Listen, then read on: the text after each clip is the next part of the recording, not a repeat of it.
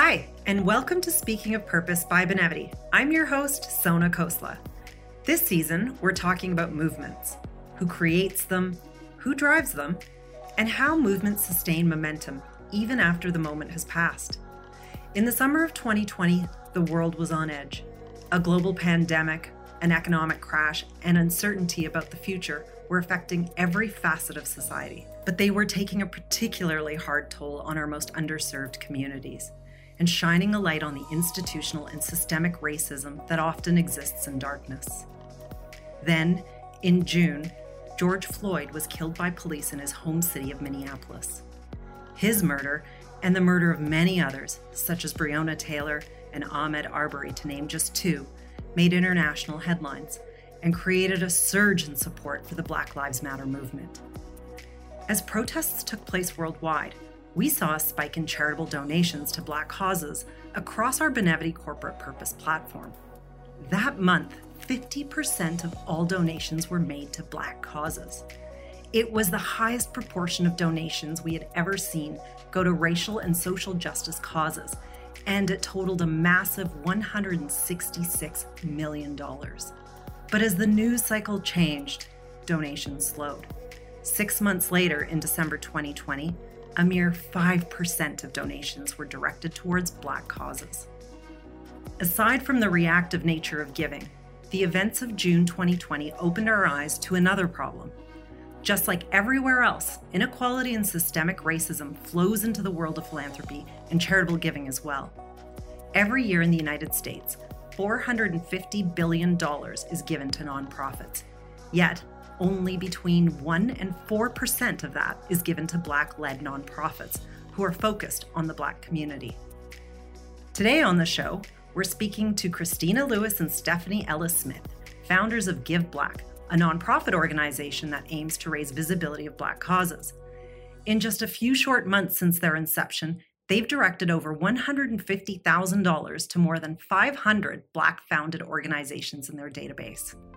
In my conversation with Christina and Stephanie, we'll discuss their experiences in the world of philanthropy and giving and talk about the events that inspire them to create Give Black. Let's get into it.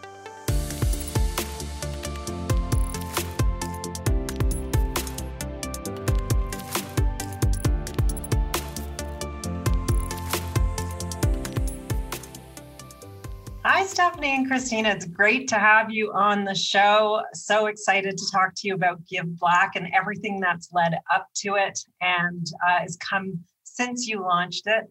I'd love to just start maybe right at the very beginning. What first drew you into the world of giving? Thank you so much, Sona. And it's such a pleasure being here. Giving really is a part of my family tradition, and it started very early for me. Uh, even honestly in, in the church and you know and tithing every week um, but then in a more formal way through my parents particularly my father's charitable practices so he had a family foundation and i ended up serving on that board since i was pretty young and it's a sad story unfortunately it was because he passed away and i ended up serving in this you know in this capacity and taking on some of that responsibility uh, but it was important to me and to him to always give back especially to the black the african american community. So doing that and doing charitable work for racial equity has just been part of how i was i was raised. Stephanie how about you I think similar with Christina, you know, our family grew up very Catholic, New Orleans Catholics, and my grandparents went to Mass every day. Um, and when we were available, we had to go with them. And my first memory of giving was the long pole that would go down the pews, and you drop the envelope in. And I remember always being so excited watching, like when the usher would be coming and we're getting closer and closer to our pew. And I had my envelope because, like Christina's family, we tithe too, because they send you the envelopes in advance. So I would hold my dad's envelope, and then also I'd have, if I had coins or whatever, I get to drop things in. But it was such a highlight of the of the of the day in a way for me because like you felt like you were contributing that you were important and that you were a part of something and that someone needed you. Christina and Stephanie were both surrounded by a culture of giving as they were growing up, and as adults, they were already steeped in the philanthropic community. So in June, when Black Lives Matter protests were sweeping the globe, they responded to the horrific murders and call for justice by donating in support of Black causes. They also thought, what more can we do? It was the spark that led them to create Give Black, an online database that advances and elevates support for Black founded organizations. There were so many emotions you know, that I felt and you know, and that everyone and everyone felt at that time. And I don't think I'll quite go into that, but turning emotions and feelings and ideas into action is is also in my DNA and also what I'm passionate about about starting things. So it just felt like, well, what else can I do to contribute? You know, and we can contribute to Black Lives Matter, but where can we put our time and our energies to help grow the movement? And then, you know, we can talk about this uh, you know, Give Black sprung sprung out of that and and Stephanie and I's earlier connection. This kind of goes back to how we connected and our uh, areas in our background that are very similar.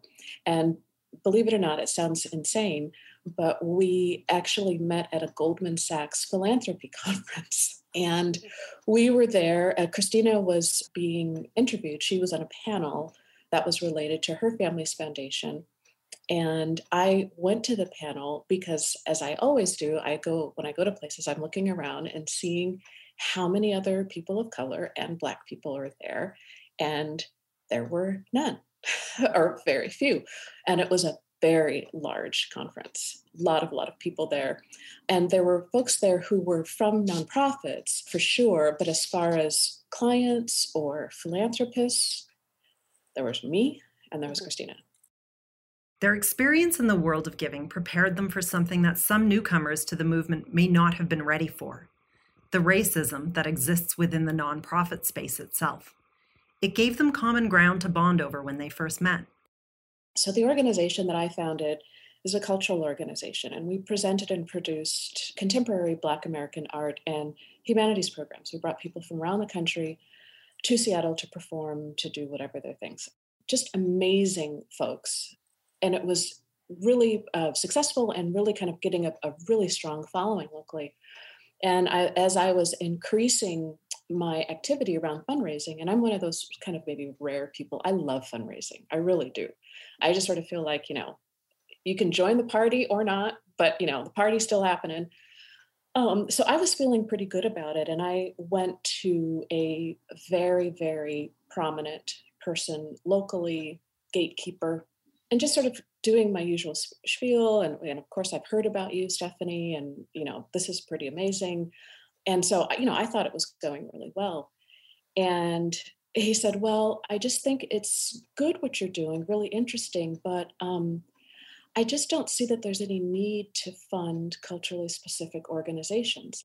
I feel like i'm being discriminatory by supporting you and i think you need to branch out and include other people because you're never going to get anywhere only focusing on Black artists. That was the advice. And I don't know where this sort of came up, but this person also, how this came to me so quickly, but I was stunned. Now, of course, offended, but stunned. And ironically, this person was a big supporter of the opera here, elsewhere. And I was like, I don't see I don't see us doing our local opera doing any Chinese opera. I mean, this is that's a culturally specific organization. It's European culture. That doesn't seem to be a problem for anyone else. And I was it was surprising. I ran across things like that quite a lot that folks felt that despite things being because you know, being a person of color and knowing how you're immediately discounted or looked upon, our, our work was tight, very tight very few ways that people could criticize. I mean, other than aesthetics, if you just didn't like it, you didn't like it. But I ran into that a lot about people who felt that they would be diminished by associating with Black culture because it was lower than, and um, that was that was pretty kind of shocking, heartbreaking, and infuriating. Organizations like Stephanie's that raise funds to support Black artists are seen as too culturally specific to attract major philanthropists. But inequity like this, based on race, is ingrained even as you look beyond large donors. In the world of online fundraising, Black founded nonprofits and individual fundraisers who support them struggle to gain the same traction and scale as their white counterparts. This is largely because of the segregated social bubbles we live in, which affects the reach they have when asking for donations. And it affects the magnitude of impact Black causes can have and leads to a vicious cycle of systemic racial inequity. Another aspect is, say, the popularity of um, you know, of online fundraising now you know and and crowdfunding. As you may know social networks are segregated. A huge percentage of white people have like all white facebook friend groups at least as of a few years ago and the um, and you know a huge number of black people live in an entirely black world you know so much of our realities are still segregated. So when you take say crowdfunding a black founder will is very likely to be fundraising from a largely black or largely POC network and much more tangentially connected to you know, to people of other races and the wealth gap being what it is in this country with black families having anywhere from just 7% to 15% of the net worth of a white family depending on the statistics you're going to be less successful mm. crowdfunding. And then what happens is that larger funders, they go and they say, well, we're just going to look at your metrics and look, this organization, they did a crowdfunding campaign and they raised X amount. When it's really not fair. You know, it's not an even playing field because this founder doesn't have the same connections to people who have more money you know so exactly. them getting a $50 donation $25 donation you know is as hard you know in some ways harder than you know than someone white getting a 500 or $1000 donation because their network is simply wealthier and the point is that um, you know black-led organizations if you're talking about fighting poverty if you're talking about you know improving the lives of black people educating black people you know or things to do with the community it's pretty clear that as far as the work goes, they're very likely to have better solutions, or certainly the solutions that should be magnified and grown. You know, and this isn't about, you know, it's not a competition. I mean, it's you know, it's wonderful that people of all races, you know, and white people start charities and you know raise money for charities and you know, and that's great. But the the black led charitable sector you know, is far too small, far smaller than it should be. And um, you know, America and the world would be bettered if there were racial equity in giving so that Black led solutions can really be developed.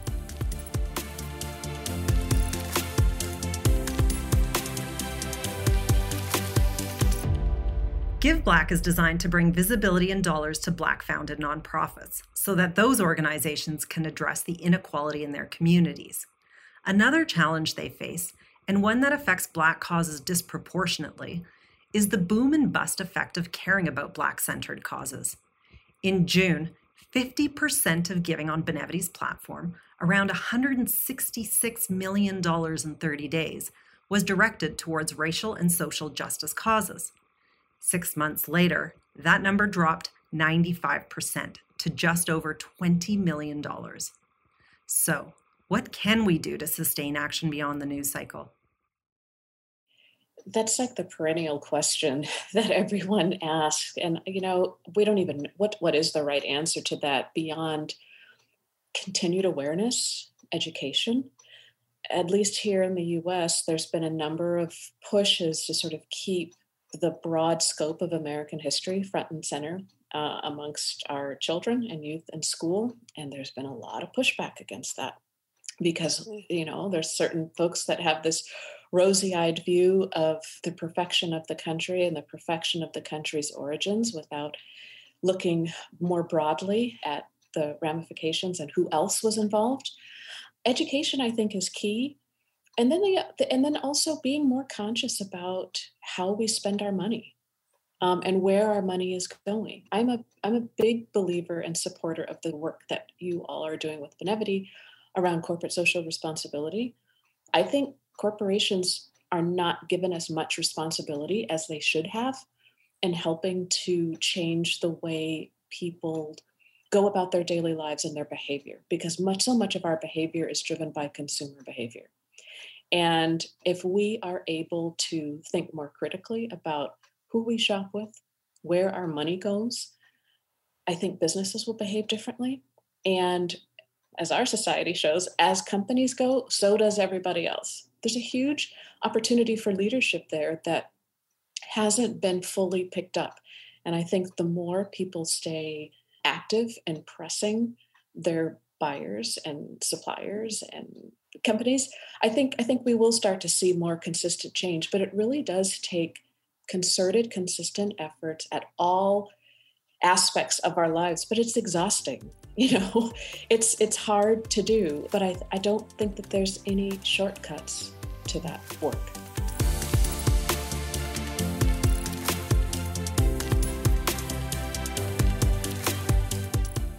Overcoming racial inequity won't happen overnight, nor will it happen without everyone doing their part. Business, as the most trusted institution, has an important part to play. Last year, 64% of Business Roundtable CEOs released statements supporting the end of racial injustice. For that support to be meaningful, it needs to translate into concrete action from companies and their people.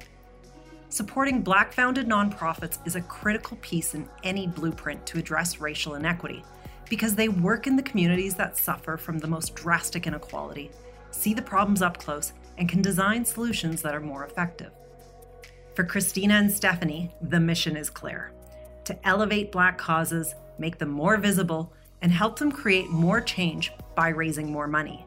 Their goal is to raise $1 billion and for 1 million people to give Black. The story of Give Black highlights the opportunity for all of us to understand how to make an impact in communities beyond our own. We must overcome the insidious racism in our own giving habits so that we can be part of helping underserved communities thrive, close the wealth and opportunity gap, and together we can continue to move our society towards greater equity.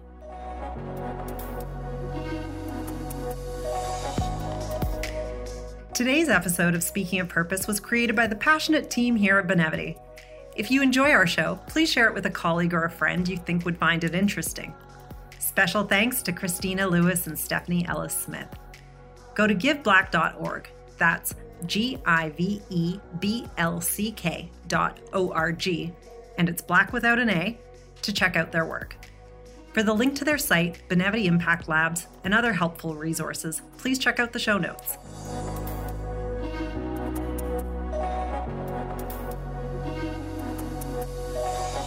For more episodes, you can subscribe to Speaking of Purpose wherever you get your podcasts. And come say hi to us at Benevity on social media. We'd love to hear your thoughts on this episode. Learn more about us at benevity.com. Thanks for listening.